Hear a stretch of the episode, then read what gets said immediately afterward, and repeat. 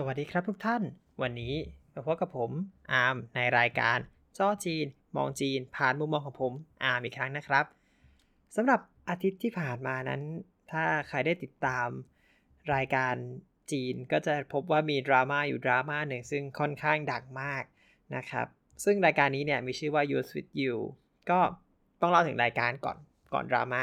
รายการนี้เนี่ยชื่อจีนชื่อว่าชิงชุนหยงหนี่เป็น season ที่ 3 และ ถ้าคนที่ติดตามก็จะทราบดีว่ารายการนี้ที่มันดังเนี่ยก็เพราะว่ามีลิซ่าแบล็คพิงค์เนี่ยนะครับ มาเป็น mentor ให้ก็เป็นรายการไอดอลปกติ และ season นี้ก็จะเป็น season อวดผู้ชายนะครับลิซ่ามาแต่ season ที่แล้ว คือเป็นรอบผู้หญิง ก็ถือว่าเป็นปีที่ 2 ของลิซ่าและที่ได้ร่วมกับรายการนี้อะต่อมาก็มีดราม่าเกิดขึ้นอยู่ที่ว่า รายการนี้เนี่ยกำลังจะเข้าสู่ช่วงสุดท้ายและช่วง final ก็จะมีการโหวตใช่ไหมครับ ตามภาษารายการไอดอลก็ซึ่งการโหวตก็คือใช้รหัสใต้ฝาของนมเปรี้ยวยี่ห้อหนึ่ง ซึ่งเป็นสปอนเซอร์ของรายการนี้นะครับพอซื้อมาเสร็จแล้วก็เปิดกินเอารหัสใต้ฝามาโหวตก็อารมณ์เหมือนกับโออิชิเราในสมัยนั้นนะครับ จริงๆ เราก็ใช้รหัสใต้ฝากันเยอะเนาะแต่ เนื่องมาจากว่ารายการนี้เป็นรายการไอดอลใครเป็นสาวกไอดอลก็จะรู้ว่าวงการไอดอลนี่มีแต่เปกับเปใครเปหนักเท่านั้นที่จะชนะ เพราะฉะนั้นเนี่ยมันก็เลยเกิดเหตุการณ์ว่าแฟนคลับเนี่ยไปซื้อนมมาจำนวนเยอะมากซื้อจนขาดตลาด แล้วก็มาเอารหัสใต้ฝาเพื่อไปโหวตแค่นี้ นมที่เหลือนั้นก็เอาไปทิ้ง แล้วมันก็เกิดเป็นคลิป viral อันหนึ่งขึ้นมาที่อยู่ในโต่วอินหรือ TikTok ของจีนนะครับ ว่าแบบโหเหมือนเป็นแบบว่าเกณฑ์คนงานมาเลยแกะเพื่อเอาฝานมอย่างเดียว แล้วที่เหลือนมก็เทใส่ถัง แล้วก็เอาถังไปทิ้งท่อน้ำทำเอาท่อน้ำที่หมู่บ้านนี่คือแบบว่าเป็นน้ำสีขาวของโยเกิร์ตหมดเลย ซึ่งนั่นแหละครับ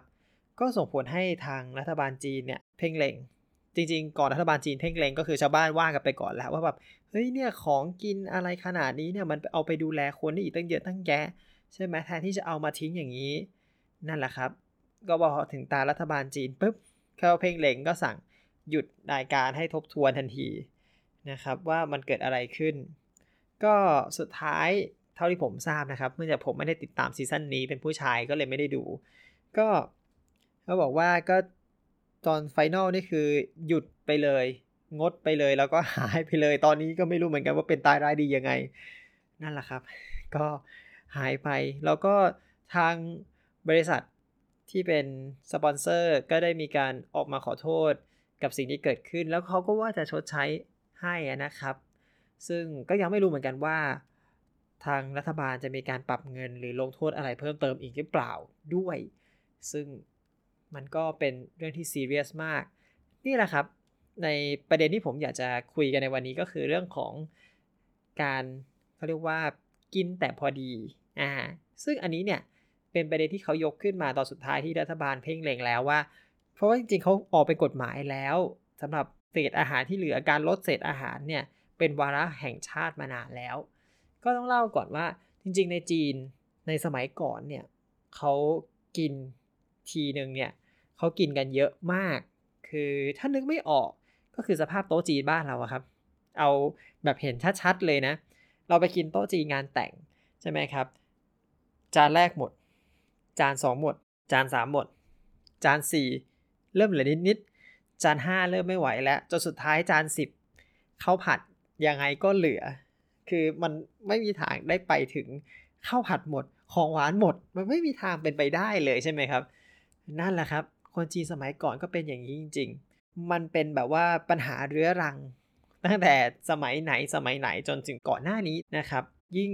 เป็นตุจีนนะโหนึกถึงบ้านเราได้เลย บ้านเราไหว้กันทีคือเต็มโต๊ะใช่ไหมครับ กินกันก็เหลือเหลือแล้ววนกลับมากินแล้วกินอีกแต่บ้านเรายังดีที่ว่าบ้านเรามีวัฒนธรรมการกินให้หมด เพราะฉะนั้นก็จะมีการเอาของเหลือมาแปรรูปแล้วก็มากินต่อจนหมด ซึ่งน่าเป็นเรื่องดีมากนะต้องบอกเลยอะก็อันนี้แหละครับ ต้องบอกว่ามันเป็น culture ของเขาตั้งแต่แรกเลย ถ้าใครเคยจำได้ในสมัยก่อนๆ ตอนก่อนๆ ตอนแรกๆ เลยมั้งครับ ที่ผมพูดถึง culture shock คือผมก็จะมี culture shock อยู่อันหนึ่งที่ชัดมากๆ ก็คือเรื่องของการกิน แน่นอนฮะว่าตอนที่ผมไปจีนใหม่ ๆ เนี่ย ก็เรา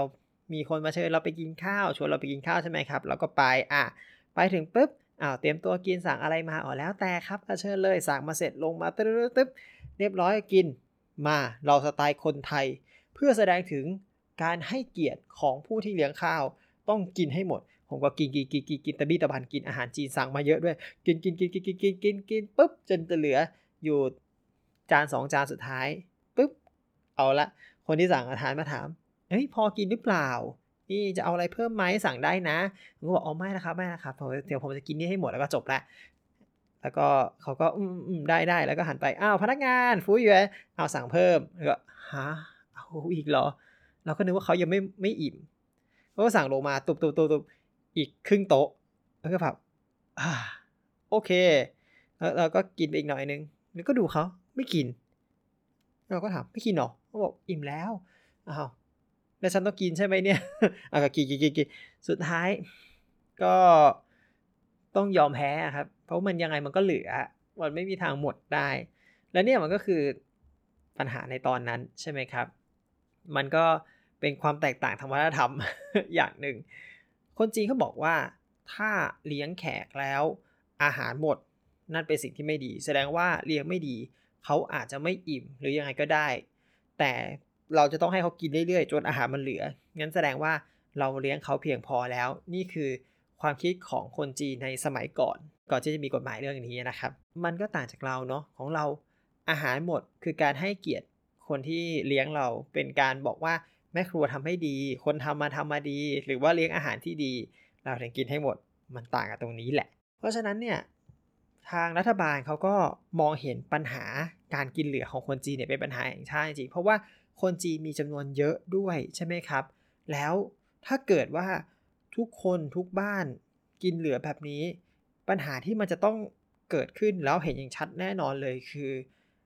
มีคนจะต้องขาดแคลนอาหารแน่นอน ยังไม่รวมถึงเรื่องของขยะทางอาหารที่มันเป็นอะไรที่ไม่สามารถย้อนกลับมาได้ แล้วกว่าจะรอการย่อยสลายหรืออะไรก็แล้ว แต่มันก็เป็นปัญหาอีกเหมือนกันใช่ไหมครับ ปัญหาทั้งขึ้นทั้งล่อง ก็เลยมีมาตรการออกมาในตอนแรกเนี่ยต้องต้องเรียกยังไม่เรียกว่ามาตรการต้องเรียกว่าเป็นการโฆษณาเชิญชวนให้ประชาชนทำก่อน ก็มีสิ่งที่เรียกว่ากวางผ่านสิงตรง หรือถ้าแปลเป็นไทยก็จะแปลว่าปฏิบัติการจานสะอาดแหมชื่อน่ารักไหมปฏิบัติการจานสะอาด ซึ่งปฏิบัติการนี้เนี่ยความหมายก็คือให้ทุกคนสั่งแต่พอดี แล้วก็กินให้หมด หรือว่าถ้ามาหลายคนใช่ไหมครับ สั่งลงมาแต่พอจำนวนคนอ่ามีคำแนะนำว่าถ้าสมมุติมา 3 คน สั่ง 4 จานหรืออะไรอย่างเงี้ยก็มันก็แล้วแต่ว่าช่วงนั้นเขาโฆษณาอะไรเนาะผมก็จำไม่ได้มากแล้ว แต่ก็จำได้ว่าให้สั่งแต่พอดีแล้วก็กินให้หมดถ้าเหลือก็ห่อกลับบ้านไปกินต่อ หรือว่ายังไงก็แล้วแต่นะครับ ซึ่งห่อกลับบ้านเนี่ยจะกินไหมนั่นอีกเรื่องหนึ่งนะไม่รู้เหมือนกัน คือถ้าจะบอกว่าเป็นคนไทยอะก็คงกินแหละใช่ไหมเพราะว่า เราก็ห่อกลับบ้านมา แล้วเราก็กินหมด ส่วนคนจีนเขาไม่รู้เหมือนกันเขามีความเชื่อในเรื่องของอาหารต้องร้อนอะ่ะแล้วออกจากร้านอาหารแล้วรสชาติมันก็เปลี่ยนนะเนาะก็ไม่รู้เหมือนกันว่าเขายังไงนะแต่ก็ว่าไปก็มีเขาเรียกว่าคำเชิญชวนนี้ขึ้นมาก็คนจีนหลายคนก็มีการปฏิบัติกันอย่างดีนะครับ จากที่ผมสังเกตคือตั้งแต่สมัยแบบ เพื่อนพาไปเลี้ยงพอมีนโยบายนี้ออกมาเนี่ยมีโฆษณานี้ออกมาปุ๊บทุกคนก็เริ่มสั่งน้อยลง ทุกคนก็เริ่มที่จะแบบเอ้ยเอากินเอ้ยอาหารเหลือเอาห่อกลับไหมหรือแบบบางร้านที่เป็นร้านดีๆ ก็จะมีการเสนอว่าจะห่อกลับเลยไหมคะหรืออะไรอย่างเงี้ยเขาก็จะเป็นแบบออกมาโดยอัตโนมัติเลย ซึ่งสิ่งนี้เนี่ยมันเกิดมาในก่อนหน้าแล้วประมาณ 3 4 5 ปีที่ผ่านมาเนี่ยแหละครับ คือ มันก็ไม่ได้เป็นกฎหมายในตอนนั้น เราเป็นการเชิญชวนให้ทุกคนพยายามปรับตัวให้อยู่กับสภาพนี้ก่อน จนทุกคนทำจนเคยชิน ทุกคนก็ให้ความร่วมมือดี แล้วก็ไม่ค่อยมีปัญหามากกันนะครับ ก็จนมาตอนหลังเนี่ยจีนก็ถึงจะตัดสินใจให้ออกมาเป็นกฎหมายนะครับ ทีแล้วก็เนี่ยแหละรายการนี้ก็โดนซัดเข้าไปเต็มๆกับเหตุการณ์ที่เกิดขึ้นว่า เป็นต้นต่อของการทำให้อาหารเหลือ เป็นต้นเหตุ ให้คนซื้ออาหารมาเพื่อทิ้ง แทนที่จะเอาไปทำอย่างอื่นได้ ถ้าบอกว่าเขามองในมุมภาพใหญ่เขาทำได้ดีมากเลยนะครับ แทนที่จะไปลงโทษคนที่ซื้ออาหารซื้อนมมาทิ้งเขากลับไปลงถึงต้นตอว่าเนี่ยเพราะสิ่งเนี้ยเพราะเหตุเนี้ยมันทำให้เกิดผลอย่างนั้น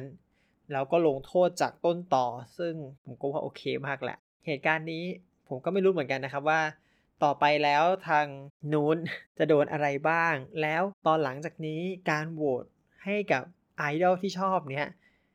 และสปอนเซอร์จะต้องไปคิดหนักเลยว่าเขาจะต้องทำยังไง ให้โหวตให้ได้โดยที่ไม่โดนลงโทษในเรื่องของอาหารเหลือ อันนี้เป็นปัญหาหนักเหมือนกัน แต่แต่แต่แต่ผมก็ต้องบอกนะครับ จริง ๆ รายการนี้เนี่ยผู้สนับสนุนคนนี้เนี่ยไม่ได้สนับสนุนรายการเดียว จริง ๆ ช่วงนี้เวลาเขาออกมาเขาจะต้อง ออก 2 รายการคู่กันเป็นคู่แข่งกัน ก็คือช่วงอีกรายการหนึ่งช่วง 2021 เป็นรอบผู้ชายเหมือนกันยูวิทยูเนี่ยใช้นมที่เป็นขวด